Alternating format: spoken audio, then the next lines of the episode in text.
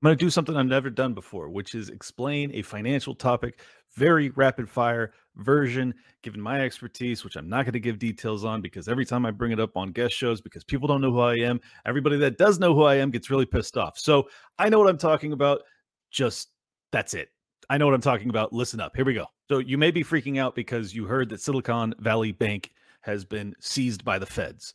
And the reason that happened is relatively complex. I'm going to break it down as rapidly as I possibly can for you so you can understand what you're talking about and go impress your friends.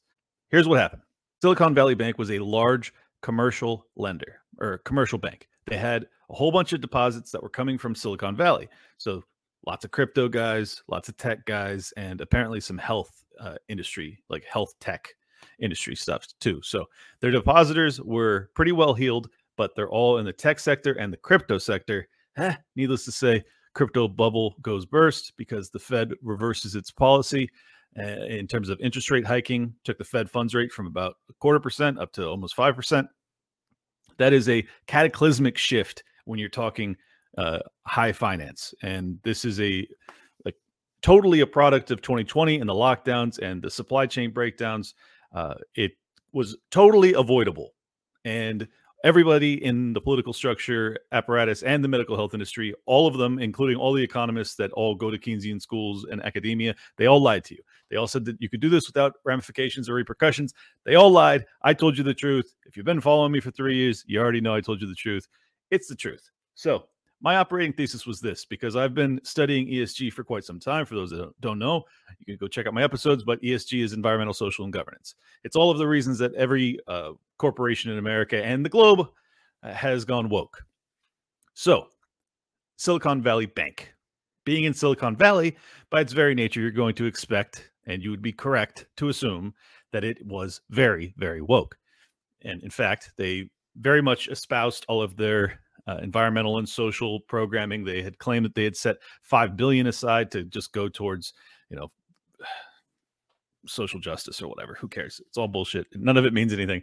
Um, but that's what they had said, and uh, I told you guys January, February, uh, sometime, sometime early last year. I don't know what program I did it on because I do so many guest appearances. It probably was part of the problem. It could have been on my own show for all I know.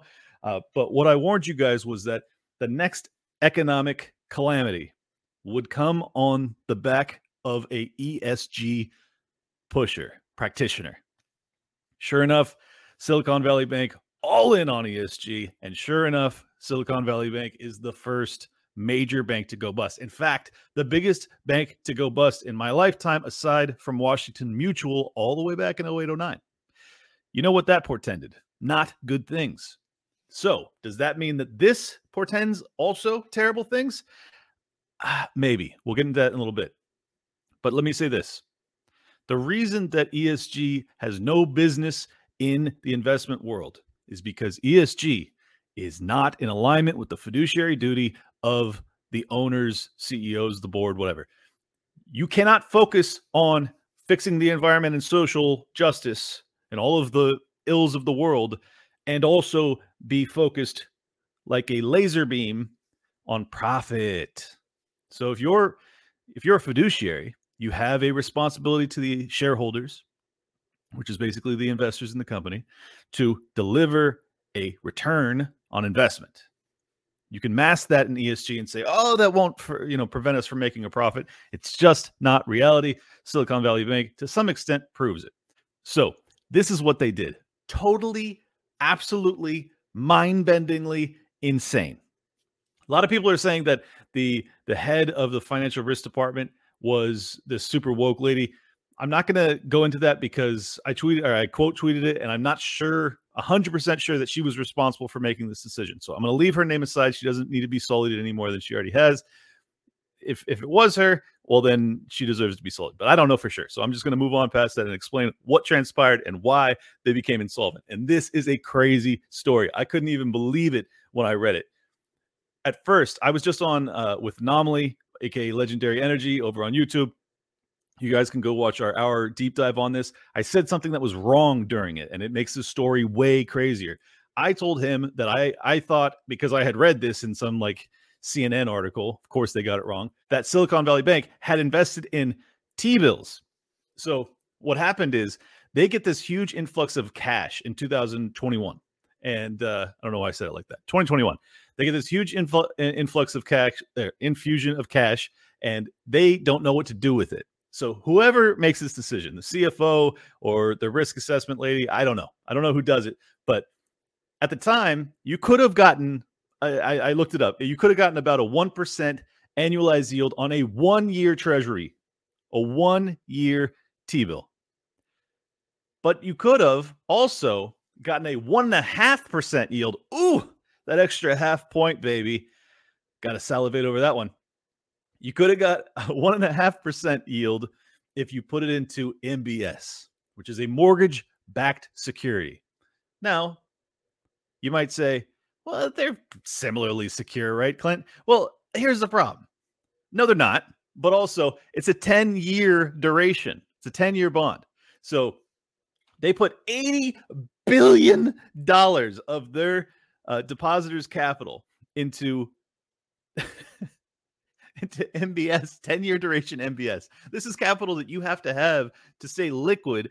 And they do it at a time when historically, ever, there has never been a time where you, would have to do this and only get a one and a half percent yield. One and a half percent. Nothing. It's nothing.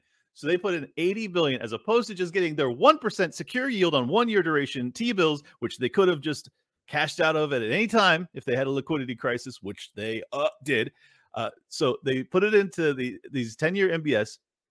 And then the Fed in February of 2022, just a year ago, turns the whole Titanic around. And they say, We are hiking rates. Inflation's a real problem. What happens here is that if you own an MBS or or T bill for that matter, any sort of bond, really any debt instrument, to be honest. But if you own it and the interest rate on government, uh, the Fed funds rate goes up, what it does is it, it it drives out capital of the bond market because it basic or excuse me of the mortgage-backed security market because then you can get a more secure and a higher yield on less risky assets. So everybody with capital at the time is like, well, if you want me to buy this off of you, these 10 year uh, duration mortgage backed securities, well, then I'm going to have to take a discount. That means you have to take a haircut. That means that you don't get the full face value of what you put into it. So, what should have happened and what didn't happen, and what is in mind blowing and should be putting these people in prison, is that they don't sell right away. When the Fed turns it around and says, okay, no more quarter point Fed funds rate. Now we're going up to three quarters of a point. And by next time, we're going to go up to one and a quarter and one and three quarters and two and a quarter. Like they're signaling all of this. They still don't liquidate. They still don't sell out that MBS, that $80 billion of MBS. They just sit on it and they just just get beat down. Every time the Fed hikes, they lose. They're taking losses, but it's all on paper. They don't want to realize it. So by the time it gets to what is it, March 7th or whatever, they're now so far underwater, but they have such huge uh, liquidity crisis that they don't have a choice. And they just sell them all and they take a massive write down, massive, massive loss, a real loss. Um, the reason this happens is because simultaneously as the Fed's hiking rates, that means that liquidity is being sucked out of the system because people can't, they're not able to to borrow as cheaply, which means people are borrowing less, and those that are lending are also being more stringent on their underwriting. So all of these Silicon Valley boys are like, we need liquidity. So what do they do? They go to their bank, Silicon Valley Bank, and they say, give me my money back. I got to keep my business afloat. I can't be doing everything off of debt right now because the interest rates are too high. Silicon Valley Bank is like, here's your money, here's your money, here's your money, here's your money. Oh, we're getting low on money. Oh, we're getting way, way low, way low on money. This is a problem. They get to a, uh, a point of such crisis, probably sometime, I'm guessing mid February. This is what happens. CEO and I think it was the CTO and the COO and some other high level per, uh, person in uh, Silicon Valley Bank sells out millions of dollars of stock that they that they own themselves. So they know these people knew that there was a problem. I don't think it's any coincidence that they were they were dumping all of these shares. you know, two weeks before the whole thing goes kaput. Call me crazy, but I think I'm right. And then on Monday of this week, the CEO comes out and he says, This bank's fine. We got no issues over here, folks. That's fraud, friend. And you should go to prison for that. And I hope you do. So a few days later, Fed swoop in, they seize they seize the bank. It's now defaulted. Biggest bank closure in 15 years and probably the second biggest bank closure in my life. And what that means is that we have the potential for a contagion event with cascading defaults that just take down a whole bunch of other banks that have uh, counterparty risk with Silicon Valley Bank. Here's the caveat that you have to be privy to.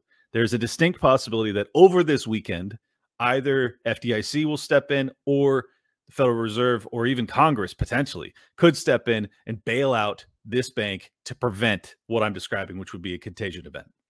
This is why we're going to learn a hell of a lot over the next week and why you guys need, need to be paying attention. If the Fed reverses course, a lot of people are theorizing, including myself, that there's a distinct possibility that the reason this was allowed to happen when it did, and it happened before close of business on a Friday, which is unusual. When you have a bank run and a bank closure, it usually happens on a weekend. It happened before close of business because they wanted to let the market know there's a problem. But really, more than the market, they wanted to let Jerome Powell, the head of the Fed, know because he has been very steadfast in his plan to continue to hike interest rates to infinity and beyond, whatever it takes to uh, break the back of inflation.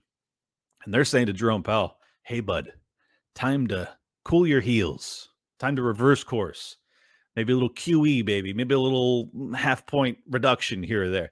And the reason is because banks are suffering terribly because they they can no longer their refinance business is like gone. Their real estate refi business is almost non-existent. It has been cut like 80% or something crazy because who the hell's going to refinance? They, everybody's got their mortgage locked up at three and a half percent, and now you can refi and get some cash out and pay seven percent. Like you'd have to be out of your mind to do that. So no one's doing it unless they're desperate. So refi business gone. Bank means they don't they don't lose or they don't make uh, any points on the refis. That means that their income drops. It's all a huge problem. So they're trying to get Jerome Powell to back the f off, and it might work. We're going to find out. And this is the reason I wanted to do this quick little segment. I wanted to explain about the MBS stuff, and I also wanted to give you guys a warning that you need to be paying attention over the next week. Jerome Powell you need to listen to what that man says over the next week. Because if he is steadfast, that means that they are going to let a contagion event occur. That means that they're going to let the economy eat shit. You hear me? Or he relents and he says, okay, I'll chill out. And we'll bail out S, uh, S, SVB. I hate all these all these stupid acronyms. We're going to find out. Interesting times, folks. I hope this was educational. I've never done a short one like this. If you enjoyed it, by all means, share it, leave a comment down below, hit the subscribe button, hit the like button, you know, rub my feet or whatever. I'm just kidding. Go to libertylockdown.locals.com, sign up to become a supporting member of my work, and uh, I'll catch you soon. We're out of here. Peace. Welcome to Liberty Lockdown. Please scan your barcode. Your liberty ain't gone, but yeah, it's on hold. Where did it come from and where did it go?